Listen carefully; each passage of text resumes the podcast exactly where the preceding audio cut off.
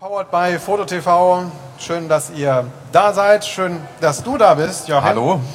Äh, wir machen die erste Sendung von der Fotokina. Die Türen hier auf der Messe sind gerade erst aufgegangen. Es ist also, die Hallen sind noch leer, aber der frühe Vogel, ihr kennt das Thema. Ähm, der fängt den Wurm und den Wurm, den fange ich nachher da drüben. Genau, du bist auf der Motion Stage. Wir sind hier in der Halle fünf Punkt zwei. Ähm, das ist eigentlich die Videohalle, aber wie man mittlerweile weiß, Video und Fotografie, die Trennlinie wird immer weniger existent. Genau genommen, ne? Existiert sie gar nicht mehr. Also der Trend ist ja nun nichts ganz Neues. Den hat irgendwann mal Canon vor vielen Jahren mit der E O S fünf D heraufbeschworen und seitdem hat sich das eigentlich nahtlos fest fortgesetzt und inzwischen haben wir eigentlich in nahezu jedem Fotoapparat eine Videofunktion, Full H D in jedem Fall, inzwischen meist sogar vier K. Der Mensch, der hier neben mir steht, noch zur Erklärung, ist der Chefredakteur himself der Videoaktiv. Große Videozeitschrift, ähm, oder die größte, glaube ich. Die größte, ja. Die größte, also so das, das Standardblatt, äh, was bei uns auch gelesen wird. Wir gucken immer rein, was so Neues läuft. Und du hast, kennst den gesamten Markt hoch und runter. Gehe ich von aus, ja. Und deswegen die Frage an dich, was tut sich zurzeit so? Was ist erkennbar? Was wird hier auf der Fotokina passieren? Also was, was natürlich erkennbar ist, dass, dass äh, die Actioncam, die ja nun schon gar nicht mehr die ganz tollen Verkaufszahlen hat, das ist eher so eine Konsolidierung vom Markt, dass sich da technisch tatsächlich jetzt nochmal ein ganzer Ruckler getan hat.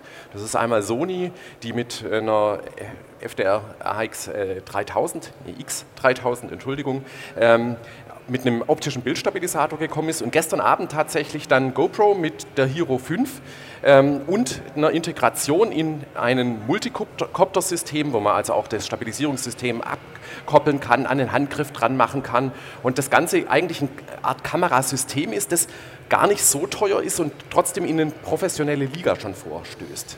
Da sieht man, dass sich auch viele klassische Grenzen auflösen. Jetzt kommt, baut äh, der eigentlich Actioncam-Hersteller, fängt an Drohnen zu bauen, genau, und Stabilisierungssysteme. Sony, habe ich richtig verstanden, hat so richtig, äh, ist richtig reingegrätscht in den Markt für Actioncams? Kann, kann man so echt sagen. Also die haben äh, wirklich neben GoPro die größte Range an Actioncams und tatsächlich jetzt mit dem Topmodell die erste Actioncam mit einer optischen Bildstabilisierung, was tatsächlich eigentlich immer das ist, was alle, die wirklich Actioncams äh, nutzen und, und die auch wirklich in der Praxis auf dem Fahrrad klemmen, vom Berg runterspringen oder sonst was immer gefordert haben, weil das ist ganz wichtig, dass das Bild am Ende stabil ist. Also bei Actioncams eigentlich verwunderlich, dass es so lange gedauert hat, denn... Äh naja, es ist nicht ganz verwunderlich, weil das, äh, die optische Bildstabilisierung kostet einfach Platz und Platz ist in einer Actioncam einfach nicht da und entsprechend ist es relativ aufwendig, äh, eine optische Bildstabilisierung in so ein kleines Gerät reinzukriegen.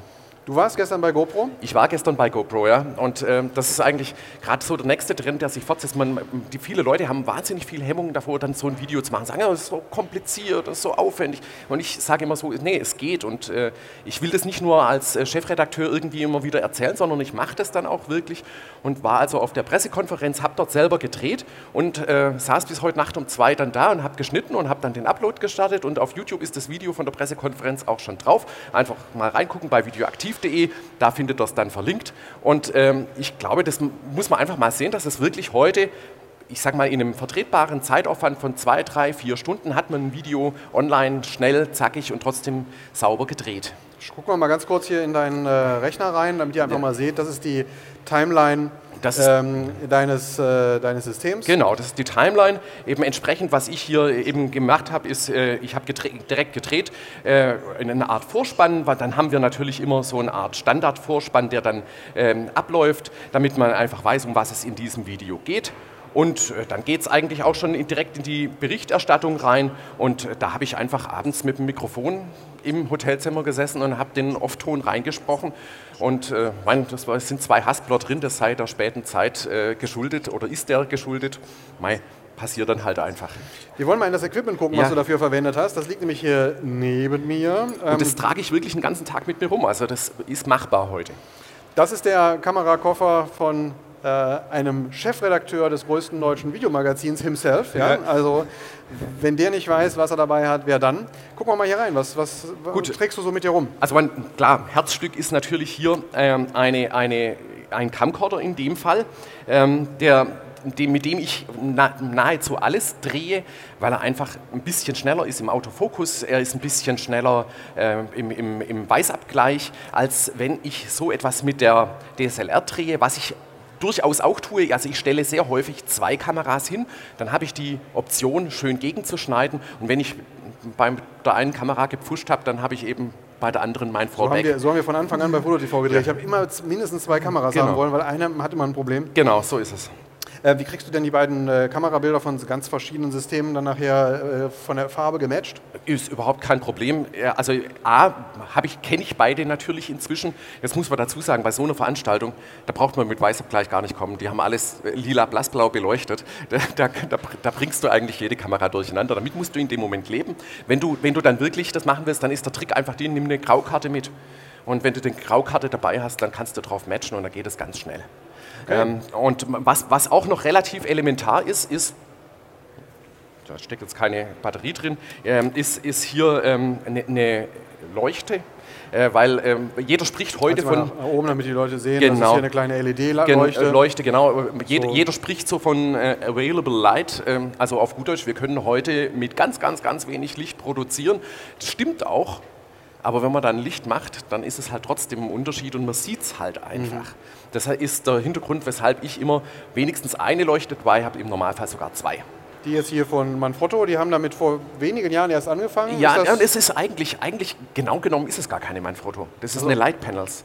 Okay. Und wenn man das äh, weiß, also Manfrotto und Light Panels gehört zur selben äh, Unternehmensgruppe, das ist V-Tech und entsprechend ist die zwar von, das Gehäuse ist von Manfrotto, die Technik innen drin kommt von Light Panels und es ist tatsächlich, wir haben einen Test gerade gemacht von L E D-Leuchten bei uns in der Zeitschrift und es war tatsächlich die einzige Leuchte, die auf hundert Kelvin exakt genau das richtige Licht auch äh, wiedergibt. Das heißt also, ich habe wirklich Kunst- und Tageslicht und alles Mischlicht dazwischen und einen Regler und einen Außen-Einschalter, den, wo, ich, wo ich dann auch die Regelung, die ich mal eingestellt habe, jederzeit wieder abrufen kann. Super. Gut. Der Rest sind Kleinteile, ich glaube, das äh, ist... Äh, nicht, nicht, nicht ganz Kleinteile, oh, da, da, da kommen natürlich noch Sachen raus, die sind relativ elementar. Ähm, ein Funksystem, weil irgendwie müssen wir natürlich auch einen Ton reinkriegen. Da ist einmal dabei eben ein Lavalier-Mikrofon und einmal ein Handmikrofon, damit wir irgendwie auch noch einen sauberen Ton da einfangen können, weil allein mit dem Mikrofon arbeiten ist ein bisschen schwach. Das bringt nichts. Gut. Gut. Aber das war es dann eigentlich im Großen und Ganzen. Ich habe dann tatsächlich sogar noch eine dritte Kamera dabei, aber das ist ein bisschen wenn, Selbstverliebtheit. Wenn alle Stricke reißen. Genau. Schiebe ich das mal zur Seite, denn wir müssen uns noch kurz darüber unterhalten, was ihr drüben auf der Motionsbühne macht. Genau. Also und äh, da ist nämlich ordentlich Programm. Ordentlich Programm, ja. Also es sind, von mir selber sind es jetzt fünfzehn Vorträge. Es gibt aber auch noch äh, Vorträge von Macrotec, äh, Macrotec äh, der René Chocquier, der eben da auch nochmal steht. Es ist Zeiss nochmal da, die da stehen.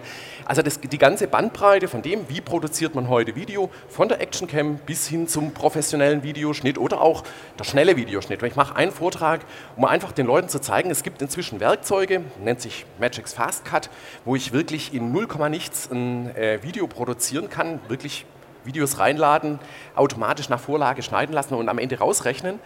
Und jetzt denkt man ja, das ist Amateurgedöns, braucht kein Mensch. Stimmt nicht, wenn ich mein, selbst meine Trailer mache, schneide ich mit dem Werkzeug, weil es ist super genial, wenn ich einfach einen fertigen Film da reinlade, automatisch was machen lasse und dann habe ich einen Trailer und schiebe den raus. Innerhalb von vier, fünf Minuten habe ich einen fertigen Film.